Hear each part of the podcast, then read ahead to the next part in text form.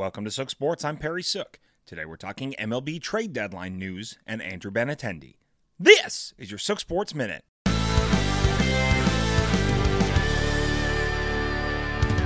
The first of maybe many.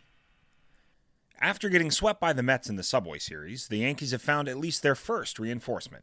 Kansas City Royals All Star Andrew Benintendi is the newest member of the Pinstripe Parade. While the outfielder is not the slugger he used to be, his .320 average adds a consistent bat to a lineup that has had its slumps. While the buzz on Benny Boy slowed after he did not make the trip to Toronto for vaccination reasons, the Yankees believe he is amenable to changing that status if needed. With Joey Gallo having a horrific year and Stanton on the 10 day IL, the newest bomber fits in nicely besides Judge and Hicks and gives Aaron Boone flexibility with Matt Carpenter.